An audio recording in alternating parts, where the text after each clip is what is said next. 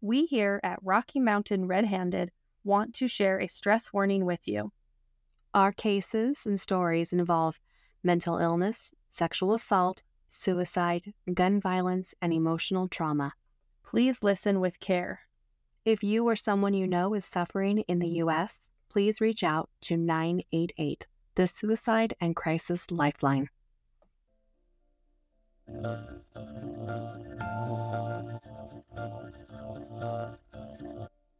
The Rocky Mountains hold many mysteries. Millions of people enjoy the natural beauty, but some come across the hidden dangers. This is Rocky Mountain Red Handed. I'm Melanie here with my dear friend Becky. The stories we share are remembered by some, but forgotten by many. Let's dive in to Rocky Mountain Red Handed.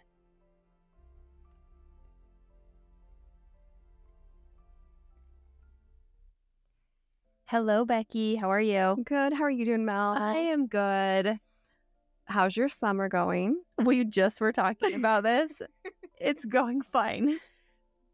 I I love my children so much. And also, I'm kind of ready for school to start. It's only been two weeks. No, I'm a structure person. Yeah. I like schedules.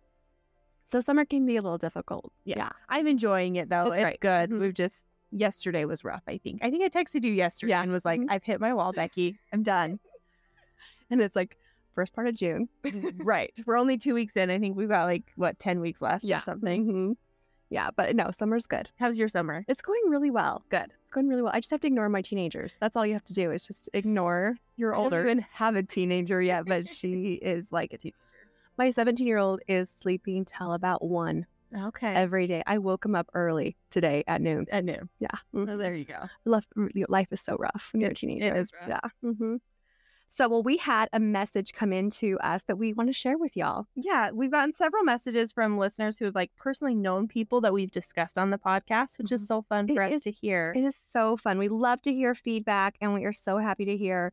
Um, we heard we heard from a wonderful friend of Nathan Payette's from our Special Armed Forces episode a few weeks ago. yeah, Elizabeth, who is a friend of Nathan's, connected with us and we loved hearing from her. Yeah, she was awesome. She also let us know that our research sources were a little off, which we are so happy to correct. Thank you, Elizabeth, for letting us know. Yes, she let us know that Nathan was a load toad, which is an armament systems 2W1. He was not a supply troop. Yeah, he took care of the weapon systems on the fighter craft. Um, he also loaded the munitions onto the aircraft, which is really cool. Yeah, Elizabeth let us know that it is a very well respected position and a big deal. Yeah. So Elizabeth said she was in BMT with him and in class with him as a, uh, in the tech school, which is really cool. Yeah. She said they were all shocked when he was killed because he really treated his wife like a queen. Which is so heartbreaking, isn't it? Oh, Yeah. So she said he liked everyone, would happy, like was so so happy to help people out, um, and he was a hard worker. And she said that he loved Guam. yeah. So thank you so much, Elizabeth. We really appreciate that. We want to make sure our sources are always correct. And so if there's something that we say incorrect, we want to make sure that we change that. So So absolutely, the research is only as good as our sources and the material. I do my best. Yeah. But I so appreciate Elizabeth reaching out. So thanks again, Elizabeth. Yep. So stay in touch. We love to hear from our listeners. Yes, for sure. Okay, Becky, let's get to today's case. Yes, let's do it. So, but before we start, we want to reshare with you all our content advisory. Yeah, this case in particular contains some very violent actions in history. We don't glorify or focus on any of the violence, but we do want to be truthful to what really happened to many of the victims in today's case. Mhm. So please take caution and care. We will give you warnings before we share some of the most violent content from today's story. But it, you know, just know if you are sensitive to violent content, please do what's best for you, for sure. Yes. So, with that, let's get to it. Let's get to it, Mel. There is a certain sense of mystery surrounding a prison, don't you think? For sure. We know what the purpose is, we know what they serve, and the type of, you know, crimes people have committed who live inside of a prison. But at the same time, we really don't know what goes on day to day life within the walls of a prison. Yeah. Do you have a favorite prison movie? So when I think of prisons, I think of prison movies. So you gotta say Shawshank. It's so good, Yes. right? yes. Yes, and like that part with Brooks, like Brooks was here at the end. You've seen it, right, Mel? Yes. Oh, so heartbreaking. You know what I think of every time is Prison Break. Did you ever watch that TV series? There's And- some good looking guys on that There- show. I remember. There are some good looking guys. Yeah. And I think of The Rock with Sean Connery and Nicolas Cage. Any Nicolas Cage movie is like a go to for me. For yeah. sure. Mhm. So yeah, we've all seen prison movies or prison TV shows, but I don't think that really gives us like an accurate day to day glimpse. For sure. For sure. I don't think the men are as hot in real prison as in Prison Break. yeah, you never know. So yeah, prison life is really grim. Yeah, very grim. So I'll let you know I listened to a lot of Johnny Cash live at Folsom Prison while writing this. Oh, I love Johnny Cash. I love Johnny Cash. Love, love, love. I made my kids all sit down and watch Walk the Line too after I listening to haven't it. watched that in a long time. I need to watch that movie. hmm Well, today we are going to share the country's most notorious prison riot.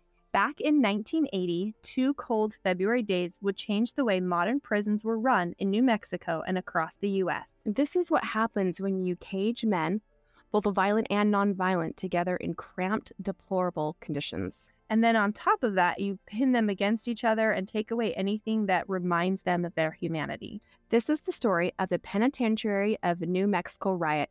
It's America's most violent prison takeover in history. So let's set the stage. 1980. Becky, what do you think of? Well, that's the year I was born, so I think of birth. Yes. There you what in your head? I mean, it was before my time. Shut up. I know. We, I like to point that out. Thanks. Yeah. I think of like orange shag carpet, brown formica, and like lots of dark wood, Yeah. The top song was Rock With You by Michael Jackson. which is a great song. Yeah. Captain Tennille were on the charts with Do That To Me One More Time. Kramer versus Kramer with Meryl Streep and Dustin Hoffman was the number one movie. It's a good movie. Think of tube tops, velour tracksuits, ripped jeans, and leotards with leg warmers was all anyone wanted to wear. Yeah, that 80s fashion. Gotta love it. gotta love it. So strap on your Sony Walkman and we'll take you back to 1980. 14 miles west of Santa Fe, New Mexico, sits the Penitentiary of New Mexico. Built in 1956, it was a well run and safe prison for over 20 years. Until the mid 1970s when things started to spiral. During the mid to late 1970s, many states across the U.S., including New Mexico, started passing much harsher laws. Yeah, which in turn fed more and more prisoners into the correctional system. So, back when the prison was built, the architect designed large rooms called dormitories to house the prisoners. Yeah, these dormitories worked great for nonviolent offenders. These men were able to like live comfortably with like very little consequence and conflict. They were just, you know, hanging out together. Each prisoner was assigned a single size bed, but with plenty of space in between to give like a resemblance of privacy. Yeah. We posted pictures so you can go check them out on your social medias. Um, it doesn't look bad at all. I think it almost reminds me of like a summer camp vibe. They slept in the same dormitories, but much of the daytime was spent in the library, recreational programs, therapy, work skills programs, and daytime jobs within the prison walls. Yeah, well, in 1980, the men at Penitentiary of New Mexico did not live a life that resembled this vision the architect had. Yeah, the dormitories with the maximum capacity of 50 were overflowing. Yeah, the dorms housed around 110 men each. That's over double the limit. So, okay, I'm not a convict, but being packed like sardines with a bunch of strangers would drive me over the edge. I know I'm struggling with all of my kids in the house this summer. I can't even imagine. Yeah. Mhm. Men were forced to sleep on the floors and every square foot was occupied. like literally every square foot. Fights would break out because even the aisles were claimed by a, by like for an assigned space for a prisoner to live. Actually, you can't even you couldn't even walk through the room without stepping on someone. Yeah, they were loud, stinking with men, crawling with rodents, and really dark. The food was old, stale, moldy, and a lot of times caused sickness. Yeah, men say that even the cockroaches and mice like wouldn't eat the food sometimes. Ugh, that's gross. Prisoners from the late 1970s shared stories of dozens of radios blasting different types of music, like they're blaring, trying to like compete with each other to be heard. Yeah, there were men laughing, yelling, fighting, shouting. Tensions were really high. Yeah. After dark, the dorms became even more dangerous. The men were left to fend for themselves. With the overcrowding, violent repeat offenders were being assigned to the dorms alongside first time nonviolent offenders. So the guards, usually poorly trained and new at the job, stayed downstairs and drank to- coffee together. They were not eager to go in those cramped dormitories. Yeah, I don't blame them. The guards were terrified, really. They Mhm. knew that they were standing at the edge of an explosion. So, Larry Mendoza, a correctional officer who survived the riot, has said that they were given literally no train, no training whatsoever. He was hired, given a uniform, fingerprinted, and then shown throughout the prison, and then he was left alone. That's all he got. Yeah, Larry said, "quote Just to see so many prisoners, I was going to be watching them all. It was terrifying." Yeah, it was not uncommon for huge fights to break out and last until prisoners really just tired themselves out for the night. That is terrifying. Yeah. Yeah. Sad. Rape was a very common occurrence in the dorms, unfortunately. Before the riot, a visiting warden from out of state publicly reported that the penitentiary of New Mexico was the quote filthiest institution I have ever seen. Yeah, this statement was made after an upset that was supposed to have brought positive change several years before the riot. In 1976, the prisoners at PNM, short for Penitentiary of New Mexico, participated in a work strike. Yeah, they started hoping to have their requests for better conditions heard by lawmakers and officials. Instead, Deputy Warden Robert Montoya authorized the use of tear gas against the prisoners. Have you ever been hit with tear gas? I have not. Have you?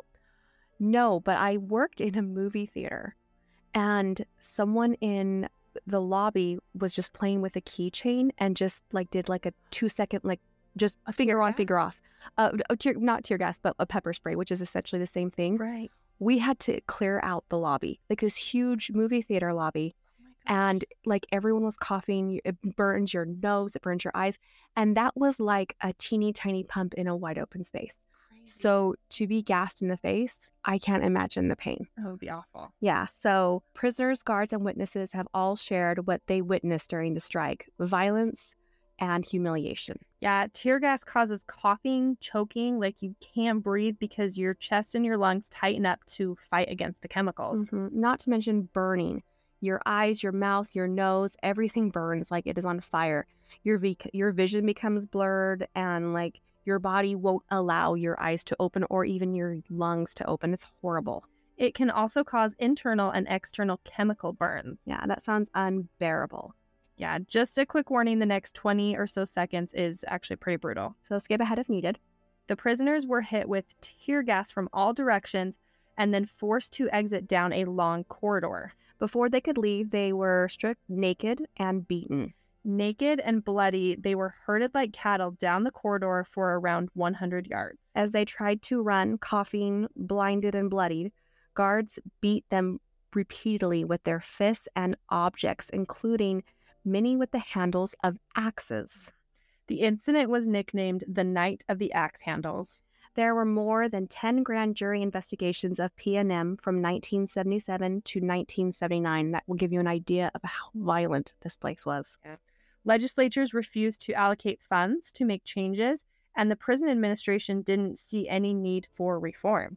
This is the exact opposite of what a prison should be. Penitentiar- penitentiaries are meant to be like a place of solitude. The word penitentiary comes from the word penance, like a monastery. Yeah, so a penitentiary is meant to be a place where a prisoner can sit, silent, meditate in his or her own way, and try to transform into a better person. Yeah, instead, when prisoners become overcrowded with felons living like on top of each other with constant interactions, the idea of rehabilitation is thrown out. Yeah, it's completely becomes secondary to control.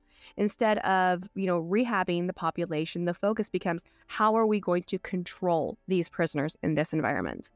In the late 1970s, all programs for prisoners were canceled. Education programs, recreation programs, rehabilitative pro- programs. All programs. These prisoners had nothing better to do than just hate the system and the person next to them. Mm, okay, so time out. I know that our lives are very different from what these poor men are going through, but even just knowing how humans work during the summer with kids, you got to keep them busy. Right. If they stay home and they're bored, what do they start to do? Fight. They fight. Exactly.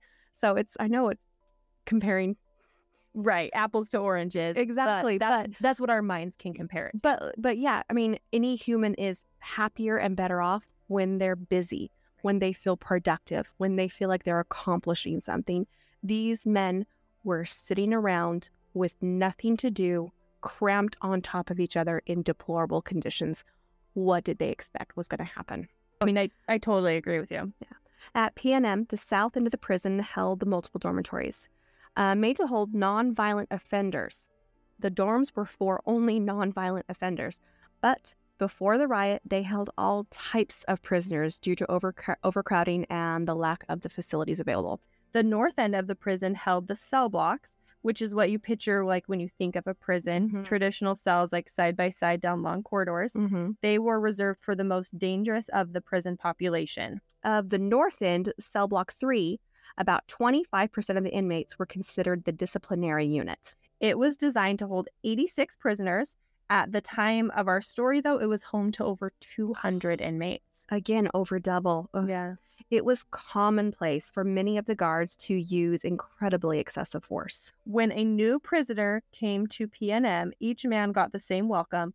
While handcuffed and restrained, he would get a welcome shove down a long concrete staircase and into a stairwell. With restraints, these men were unable to brace for the fall at all. This was a brutal and painful way to start time at PNM. Not all guards were abusive, but many guards were really operating in survival mode. Mm-hmm. They were scared and untrained, yet this didn't excuse their abusive behavior. Yeah, it was just a terrible situation on all sides. Yeah.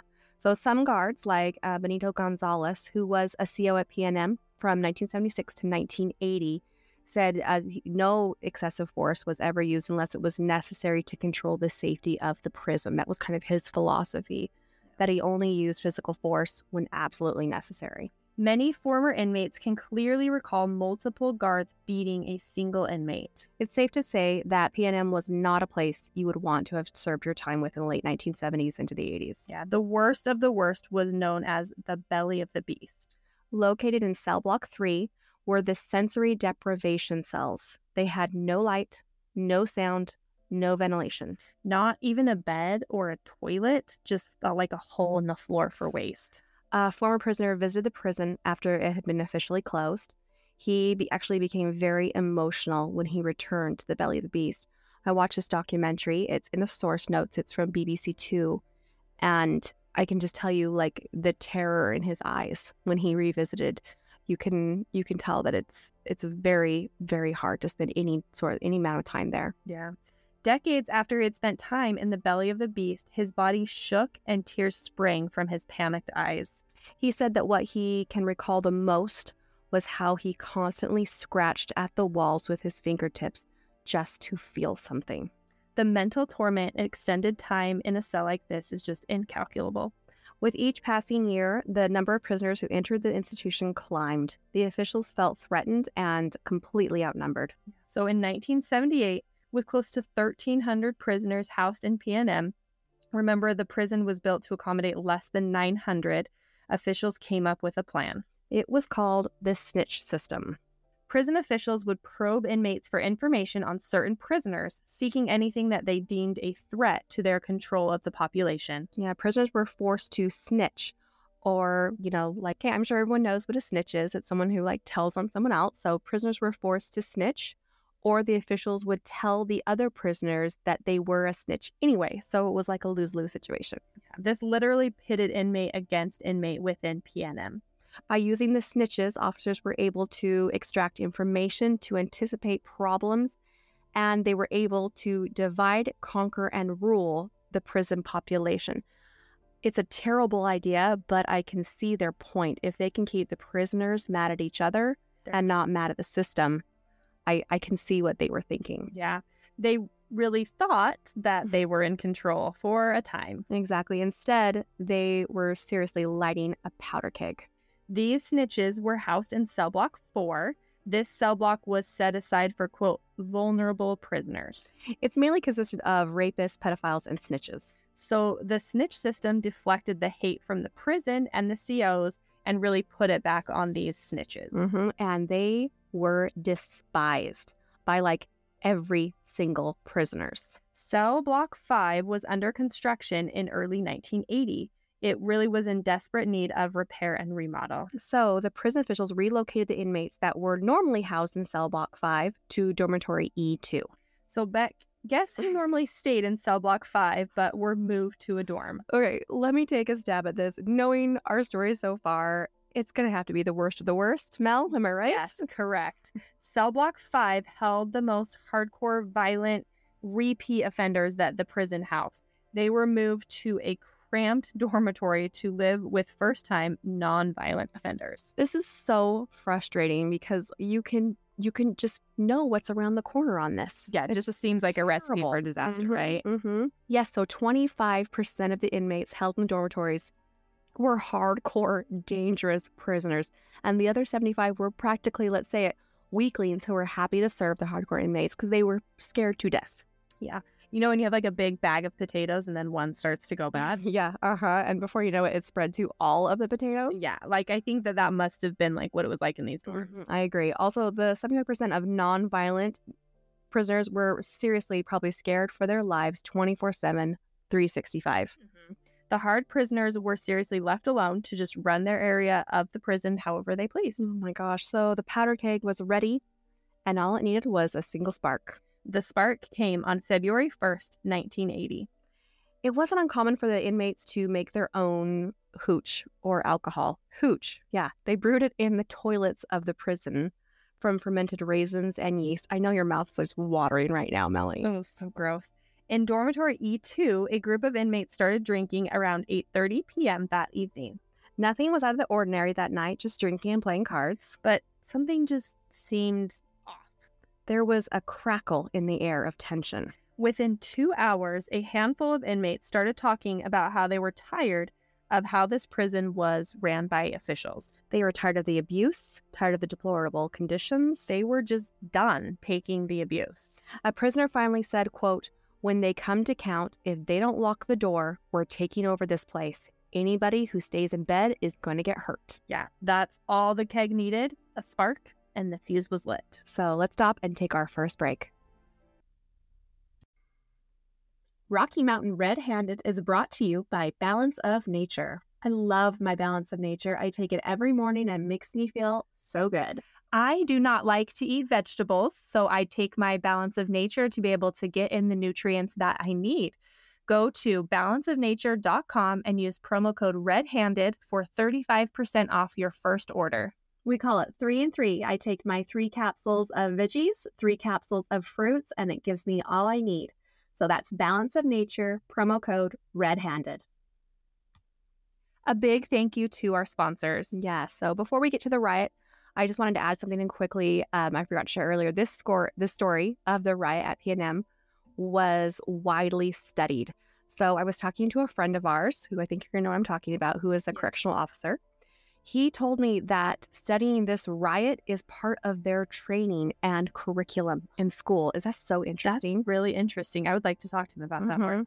They spend a lot of time studying what went wrong and what really could have been prevented in this tragedy. So, really interesting that many policies and procedures have been put into place because of this event. So, let's continue on with the story. Yep. So at 1:09 a.m. on February 2nd, three guards began to close the south wing of the prison. Got Captain Roybal, Lieutenant Anaya, and Officer Schmidt. COs detested and really feared the night checks. They were dangerous. Prisoners laid all over the floors, yet guards were expected to do a head count in the dark. To speed up the process, they did not lock the doors behind them. This is a major breach of like basic security. Yeah. Prisoner Gary Nelson recalls laying in bed and thinking, quote, Boy, I hope they lock the door behind them. Most of the prisoners did not want an uprising. They just wanted to really survive their time at PNM. Mm-hmm. So at 1:40 a.m., the guards entered the room for the final night count. A single guard, Officer Martinez, positioned himself at the open door. Suddenly, prisoners who looked to be sleeping leapt out of bed. They attacked the guards swiftly and violently. The guards were easily overpowered. The COs were stripped, blindfolded, beaten, and abused. Within minutes, prisoners took four more officers hostage Officer Curry, Officer V. Gallegos, Officer H. Gallegos, and Officer Bustos. Prisoners started covering their faces to, to disguise themselves and running throughout the dorm rooms. It was payback time in their eyes. Yeah.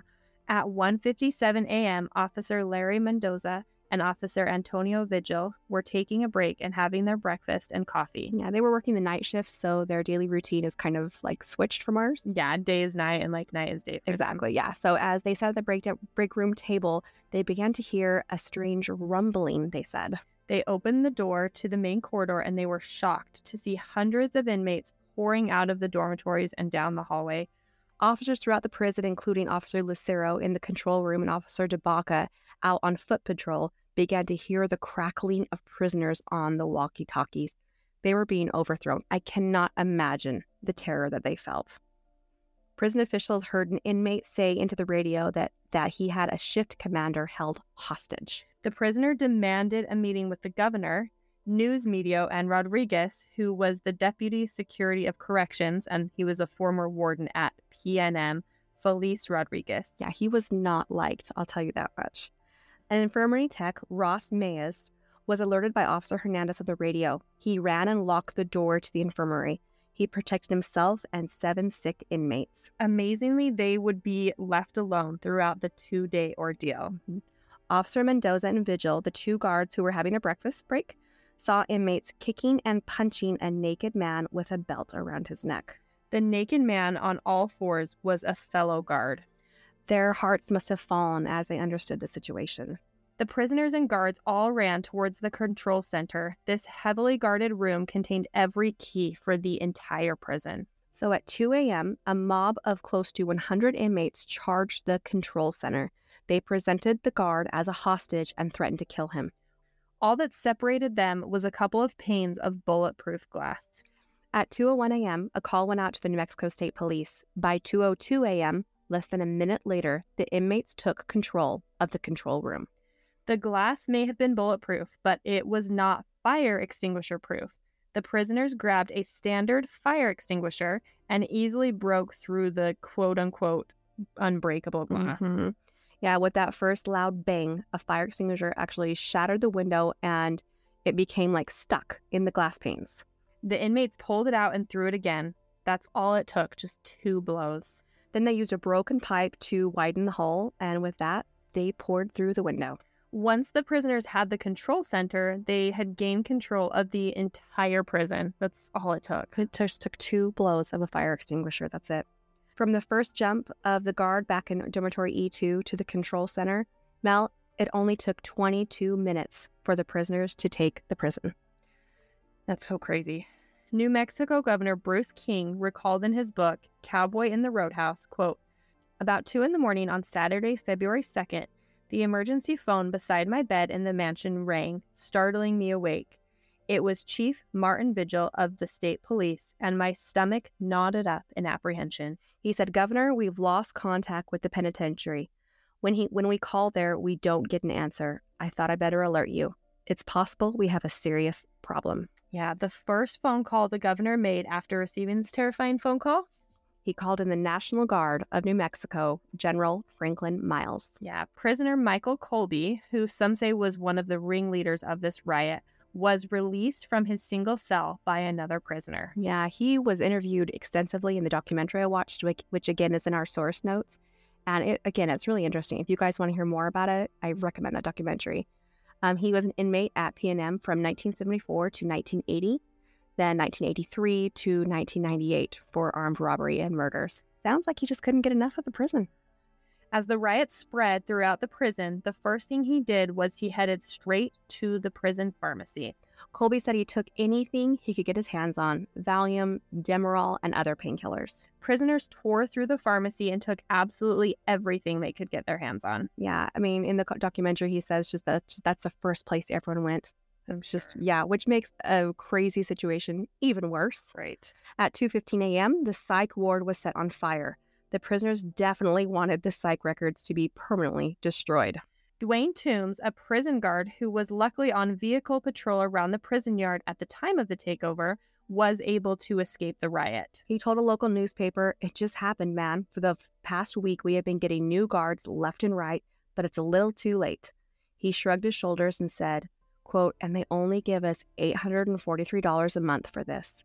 $843 a month. That's not much. Yeah. That would be about $2,984 per month it, with inflation in 2023. Yeah, and, and that's that's not a lot No. for the dangerous situation they're at. hmm At 2:15 a.m., state police, Santa Fe police, and National Guardsmen began to gather outside the prison walls. They chose to stand outside the gates for fear that the prisoners would kill the 12 guards inside if they stormed the prison. There would be over 240 armed police and soldiers waiting outside the prison walls. This really is just such a lose lose situation, right? If Mhm. they storm the prison with force, the officers are really definitely going to be in more danger. hmm Yeah, but on the other hand, like they can't help the guards or the prisoners who don't want any part of this riot. Their hands are like truly tied. Mm-hmm. Yep. At around 2:30 a.m., Warden Jerry Griffin, Deputy Warden Robert Montoya, and Superintendent of Correctional Security Emmanuel Coronas gathered at Tower 1 to begin negotiations with the prisoners. It's not a surprise to discover that the prisoners were not well organized. Many men claim to be the leader of the riot, which is not a shocker, right? Yeah. The officials tried to negotiate for the freedom of the COs, but there was no real leadership to really deal with Mhm. directly in the situation. Exactly. According to an official report, the first inmate was killed at 3 a.m. Another warning there's a pretty brutal death coming up. Yeah, so skip ahead 10 seconds if you need to. This prisoner was commonly known as a snitch, and he worked each day mopping the main corridor. A fellow inmate took a metal pipe, hit him in the head, and a section of his skull broke off and hit the wall. His body, um, prisoners say his body quivered for a few moments, and then he died right there in the corridor. Three correctional officers were cornered and held as hostages in cell block three. These men were Raymond Gutierrez, Eduardo Ortigo, and Larry Mendoza. hmm They were taken to a storage area and were forced to strip every bit of clothing and turned over their weapons. They were threatened with violence and rape by the other prisoners.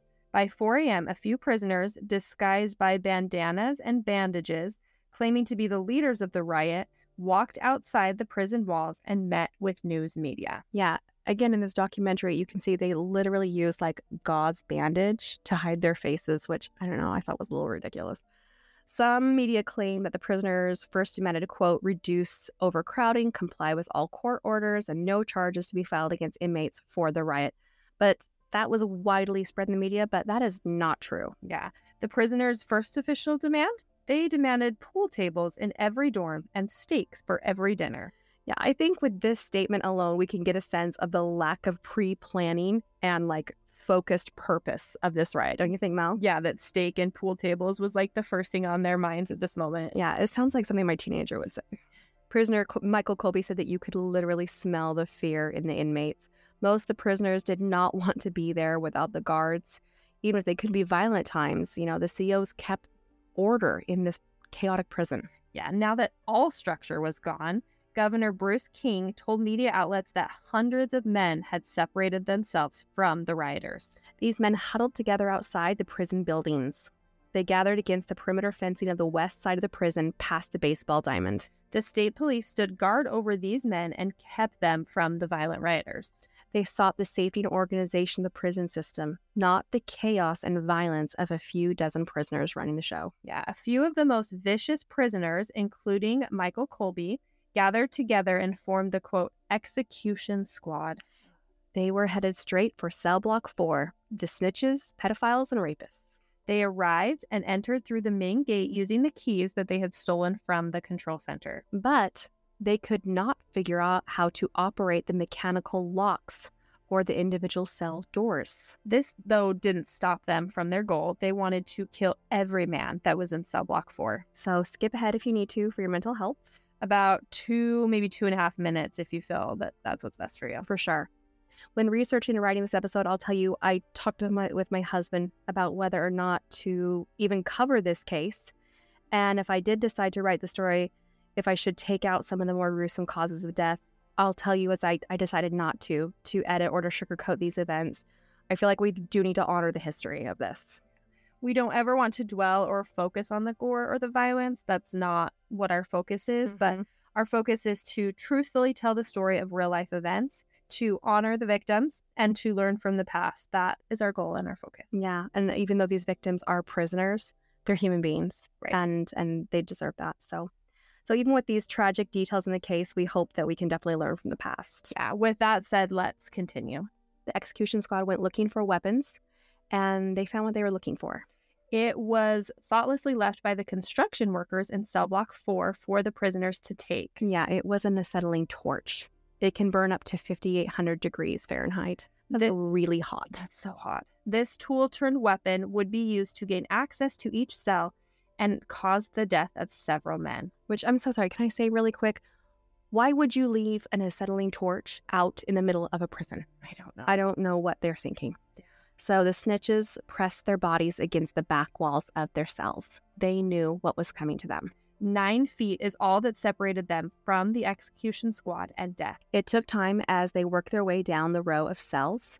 Some prisoners waited for hours as they heard the screams and pleas of their fellow prisoners. Officials could hear the snitches scream out of broken windows for help from the police as the execution squad worked their violent way through the cell block. The execution squad used the walkie talkies to let law enforcement know what they were doing. So, as they used the acetylene torch to to burn through the bars and wait for the prisoners, the the prison officials heard every plea, every scream, and every blow as they killed the so-called snitches. To kill them wasn't enough. They tortured and mutilated them. One inmate died when a, s- a melted cell bar was driven through his head. The execution squad literally walked from cell to cell, deciding who would live and who would die. From 4 a.m. to 7 a.m., using the torch, they entered each of the cells in cell block 4. And all, 16 inmates died. The last man had to wait three hours, knowing that he was going to die a gruesome death. Robert Gillian, a Santa Fe police officer from 1969 to 1991, recalls watching the prison using binoculars. He saw two men holding a fellow prisoner at a window facing the police and military. The men took a torch to the man's head. He screamed in shock and pain. The liquid and gases in his head heated up, which then caused his head to explode. The officers outside witnessed this death. In the words of a witness to the riot, quote, all the forces of hell were unleashed, and it happened right there. Never seen that much rage, intouchable rage and hate. At 5:25 a.m., the first inmate is released from the prisoners due to injury. He had been attacked by his fellow inmates with a meat cleaver. With him, a guard who had been protected by other inmates was released. He was disguised in inmate clothing. At about 6:45 a.m., something resembling negotiations began. It was still a far cry from a well-organized group, though. Now, if there was a leader in the riot, it was Lonnie Duran. He had been an outspoken voice in New Mexico since 1977. He filed a 200 page document commonly known as the Duran Consent Decree with the New Mexico U.S. District Court. This document was filed after the night of the axe handle incident we spoke of earlier in the episode. Yeah. Side note, I think this is really cool. That 200 page document was handwritten. Oh, that's Isn't that interesting? That's a lot of writing. Mm-hmm. The document outlined prison grievances he had experienced. Lawmakers and courts in New Mexico paid little attention to the decree, but now, as a leader of the riot, he really had their attention. Lonnie Duran had 11 demands, all of which had been laid out in the Duran consent decree already. I mean, they had already received this information. Um, the prisoners wanted to see improvements in their living conditions. Some of these some of the demands addressed were Overcrowding, which is not a surprise, right use of solitary confinement, and they felt like it wasn't being used properly. Um, protesting the loss of education services, yeah, and the elimination of all programs. which I 100% agree with them on that. In the New Mexican newspaper from February 2nd, 1980, the day of the beginning of the riot, a state legislator, Representative Judith Pratt, said, quote, you can't keep people in inhumane conditions without expecting some kind of explosion. I've been expecting this to happen for a long time. I mean, it seems a little late to like be making the statement, right? It makes me mad. I don't like that that she made that comment. Like, Yeah. politicians are the best Monday morning quarterbacks, aren't they? I totally agree.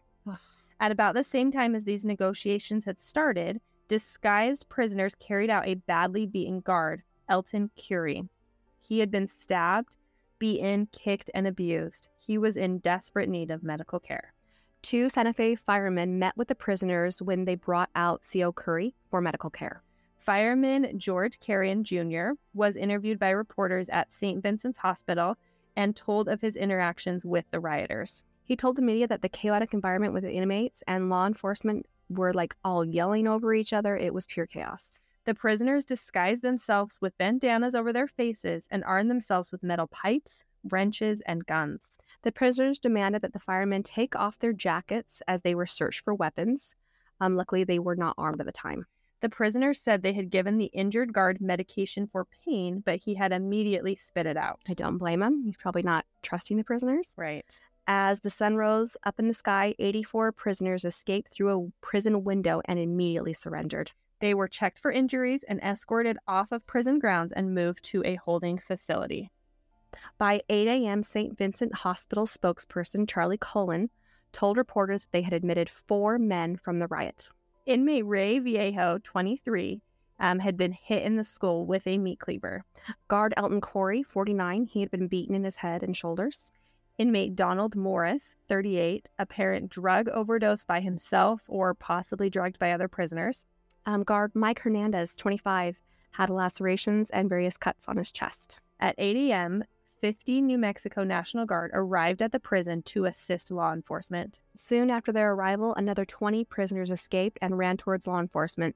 They surrendered immediately. Things were really getting tense with the clock ticking and many correctional officers unaccounted for during the riot. Luckily, some of the officers were actually fed and protected by inmates inside the prison walls. Two more officers were brutally beaten and raped by rioters. They were carried out on blanket stretchers by inmates. Seven guards suffered severe injuries. One official said, quote, one guard was tied to a chair, another lay naked on a stretcher, blood pouring from his head. At 8:58 a.m., Governor King spoke to prisoners by phone. He promised not to storm the prison if hostages were kept alive. The prisoners agreed to give the facility back by mid-afternoon. The entire state of New Mexico held their breath. Hoping to keep the discussion going, Governor King arrived at PNM at 9:15 a.m. But as we mentioned before, there was no clear leader or spokesperson for the prisoners. The scene was pure chaos. Yeah, at 12 p.m., a different inmate spokesperson demanded to see media members and threatened to decapitate prisoners if he didn't see them immediately. During the afternoon hours, 50 more inmates surrendered and safely left the prison grounds, escorted by the National Guard. Yeah, let's take our last break and say a big thank you to our sponsors. Give your brain the natural nutrients, blood flow, and neurotransmitter support it needs to make the fight with depression an unfair fight. Get stronger daily with Whole Supplement. Build momentum each day with the Whole Depression Relief Stack, the three targeted daily formulas that will help you feel, enjoy, and progress again. So, how do you take the whole stack? 1. Wake Up Formula. Take Wake Up in the morning with a glass of water to kick off your day with motivation and energy. Number two is the daytime formula. Day- take daytime around lunch to ensure you have the focus, mood, and productivity to power through the day. That sounds like something we all need. Number three, the sleep it off formula. Take Sleep It Off about an hour before you plan to go to sleep for amazing rest and brain support that will consistently set you up for better days. I've experienced depression since I was a teen. I try to do my best to take care of my mental and emotional health and manage my anxiety and depression. But even with medication, I can find myself struggling some days. I started taking whole supplement just a couple weeks ago, and I already feel like I am giving my body the armor it needs to win the fight each and every day. The ingredients in whole supplements have been used for hundreds of years. They just haven't been put together this way to help people struggling with depression. Mm. There are no proprietary blends and no hidden ingredients in whole supplement. So here's Adam Steer, founder and CEO of Whole Supplement. Started Whole Supplement with the mission to help others who, like myself, have struggled with finding relief from depression and anxiety. Our number one goal is to empower everyone we can to make meaningful progress every single day. So now is the time to take care of your emotional and mental health. During the pre launch offer, you can receive the entire whole depression relief stack at 15% off. Go to wholesupplement.com and use code Rocky Mountain. Again, go to wholesupplement.com and use coupon code Rocky Mountain. Simplify your fight with the whole stack from Whole Supplement. Thanks again to our sponsors. So let's get back to our story. Inside the prison walls, the situation continued to deteriorate by the minute. Prisoners set fire to the gymnasium and other areas of the facility. CO Larry Mendoza was one of the three guards who were held hostage in cell block 3. He later told media that the walls were blackened with soot. They coughed and struggled for oxygen due to the heavy smoke that billowed into the dorms. The fire sprinklers were activated throughout the prison, and by early evening, the prison had over a foot of water on the lowest level of structure. Human remains floated in the water. The hallways and corridors of water also held broken glass, makeshift weapons, random debris, syringes, feces. It was bad. With the fire spreading within the prison, the three guards held in cell block 3 were moved by the prisoners to cell block 6. Yeah, so one more warning for you. Skip ahead another 30 seconds if you feel that's what's best for you. Yeah. CO Mendoza recalled this moment as the most terrifying he experienced there in the prison. Yeah. A prisoner walked into the room where the guards were being held. The prisoner said something to him. He said, Decide which of you get this, and held up something in his fist. At first, CO Mendoza didn't realize what he was holding. He thought maybe like something from the kitchen. No, it was a head of a prisoner, Paulina Paul. He was an inmate assigned to cell block 4 due to cognitive abilities. Paul had a mental age of 12 years old. He had been decapitated with a shovel. At 6:50 p.m., Another body was brought out to police by prison inmates. The bulk of the rioters were ready to surrender. As negotiations continued throughout the evening, another beaten guard was released at 11:25 p.m.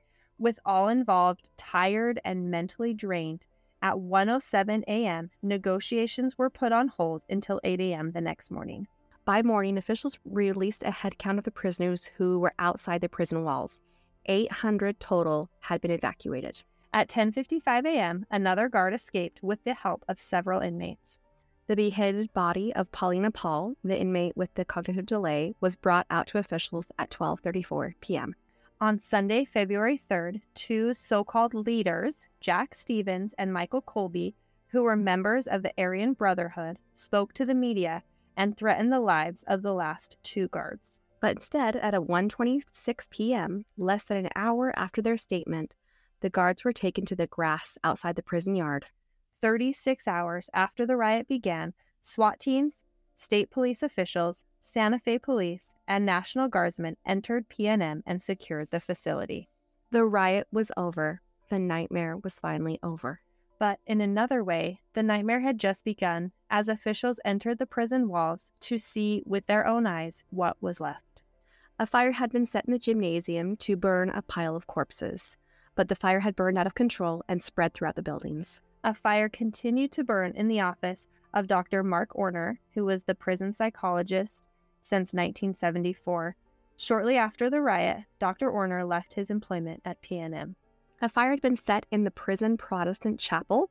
The priest, nicknamed the Axe Handle, was not beloved by the prison population. Yeah, he had participated in the physical abuse along with prison officials during the notorious Night of the Axe Handles, and the prisoners had found a little revenge during the riot by burning down his sanctuary. Yeah, that is so odd to me that a priest would participate. It's weird.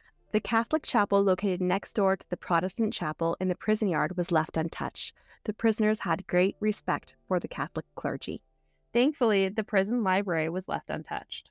Not surprisingly, the prison records department was reduced to ashes. 34 inmates died and over 200 were treated with serious injuries. Some inmates died from drug overdose, but the majority were killed by the hands of their fellow prisoners. Of the murdered men, 16 were housed in protective custody.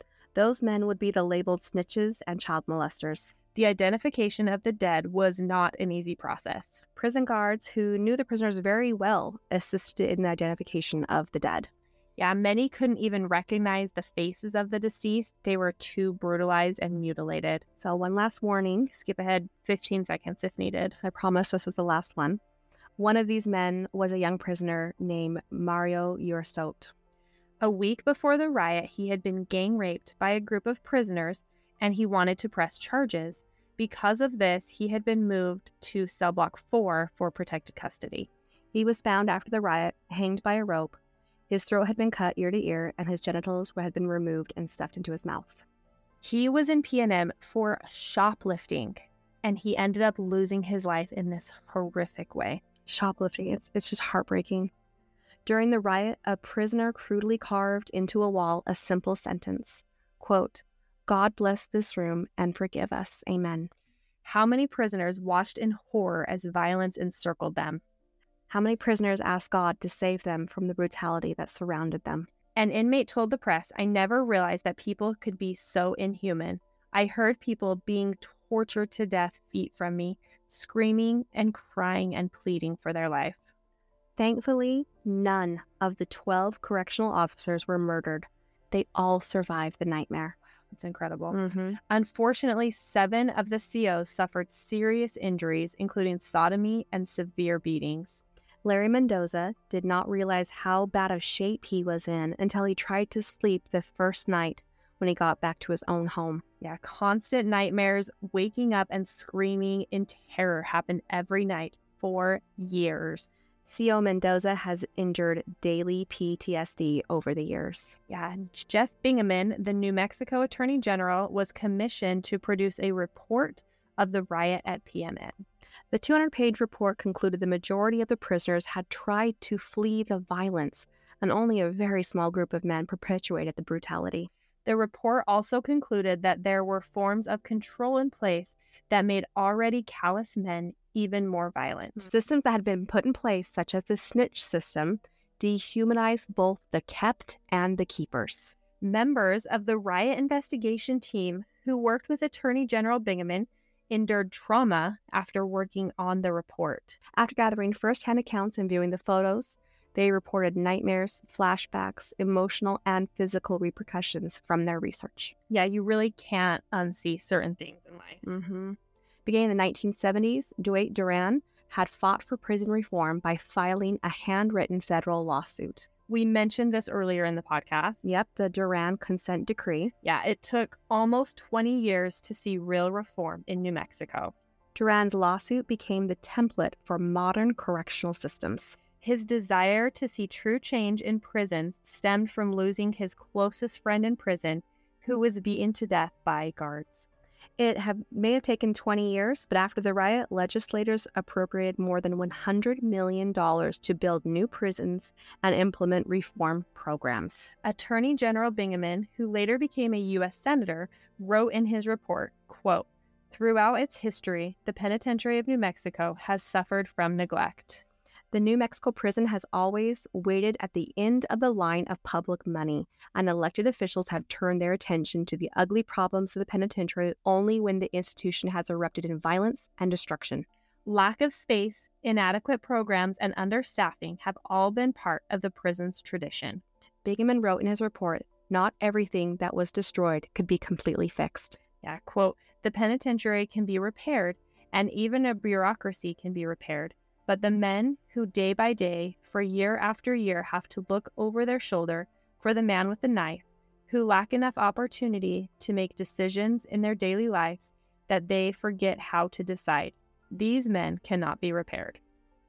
They are forever broken by a system designed to correct them. That is such a powerful statement, isn't it? Yeah, I agree. 17 of the 33 homicides were not prosecuted. Most ended with plea bargains, with the result of little to no additional time added to their sentences. To quote a survivor, this is what happens when a prison breaks down. This is what happens when you take violent men and treat them like dogs, less than dogs. Yeah, and all that was needed was a spark to light the dynamite at PNM in February 1980. The riot took the lives of 33 inmates. Michael Briones, 22 of Albuquerque, Lawrence C. Carden, 24 of Las Cruces. Nick Coca, 30 of Taos. Richard J. Fierro, 26 of Carlsbad. James C. Foley, 19 of Albuquerque. Donald J. Gossens, 23 of Farmington. Philip C. Hernandez, 30 of Clovis. Valenti Armino, 35 of Albuquerque. Kelly E. Johnson, 26 of Albuquerque. Stephen Lucero, 25 of Farmington. Joe A. Madrid, 38 of Albuquerque. Ramon Madrid, 40 of Las Cruces. Archie M. Martinez, 25 of Chimayo. Joseph A. Maribal, 24 of Alamogordo. Ben G. Marino, 20 of Carlsbad. Gilbert O. Marino, 25 of Carlsbad. Thomas O'Meara, 25 of Albuquerque. Filberto M. Ortega, 25 of Las Vegas, New Mexico. Frank J. Ortega, 20 of Las Vegas, New Mexico. Paulina Paul, 36 of Alamogordo. James Perrin, 34 of Chaparral. Robert F. Cantilla, 29 of Carlsbad. Robert L. Riviera, 28 of Albuquerque. Vincent E. Romero, 34 of Albuquerque. Herman D. Russell, 26 of Waterflow, New Mexico. Juan M. Sanchez, 22 of Brownsville, Texas. Frankie J. Cedillo, 31 of Santa Fe. Larry W. Smith, 31 of Kirtland. Leo J. Tenorio, 25 of Albuquerque. Thomas C. Tenorio, 28 of Albuquerque. Mario Urioste, 28 of Santa Fe. Danny D. Waller, 26 of Lubbock, Texas. And Russell M. Werner, 22 of Albuquerque. May these men seek peace and forgiveness in the next life. Our thoughts and prayers go out to all of those who were affected by this tragic event, namely the brave correctional officers. Mhm, for sure. In November 1998, the Penitentiary of New Mexico was permanently closed. It never fully recovered from the riot in 1980. The prison building and yard are now used as a movie set. Mel, have you seen That's the, interesting. I know. Have you seen The Longest Yard? I have, yeah. Yeah, Adam Sandler, Chris Rock, Burt Reynolds. Yeah, it was filmed there. The prison is also a tourist attraction. On the first weekend of the month between May and October, tourists can pay $15 for a guided tour named Respect Our Past to Create a Better Future. Would you take that tour, Mel? Oh my gosh. That would be really interesting, but also really creepy. Maybe we should go do that together. Would you do it? I I think in the right like situation, I don't think I'd be like, "Come on, kids, let's Well, go to New Mexico." No, I wouldn't take my kids. But if we were to do a Rocky Mountain Red-Handed road trip, okay, yeah, mhm, I would. I would go see. Mhm. Yeah. Well, I think after that episode, we need a really, really great redemption story. What do you think? I completely agree. That was a heavy, heavy episode. Um, Mel, ask and ye shall receive. I have a fantastic story for New Mexico. Yeah, don't know worry, New Mexico, we got you. Yeah, this story is absolutely amazing and it will restore your faith in humanity. So, a hero teen was rewarded by his community after he returned $135,000 he found sitting next to the ATM. Yeah, Jose Ramirez was helping his grandfather buy socks online, which is adorable by itself, right? hmm When he noticed he needed to add funds to his account. He drove to a nearby ATM to make a quick deposit when he noticed the clear plastic bag of money. $135,000 in 20s and 50s. They weren't even big bills.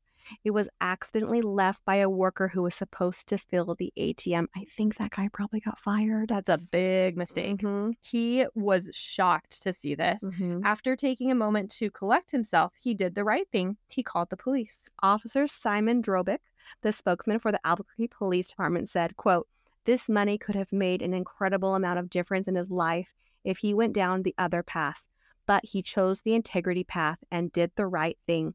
I've seen a lot of stuff in 21 years, but this was unique and refreshing for the department and city. Yeah, so cool. Jose was studying criminal justice at Central New Mexico Community College at the time. The police chief invited Jose to apply for a job as a public service aide for the department while still enrolled in school. He's been called a hero by many in his community, though he doesn't feel like he's a hero, and he's been showered with love by local businesses. He's received gift cards, gifts, and season tickets for the University of New Mexico football.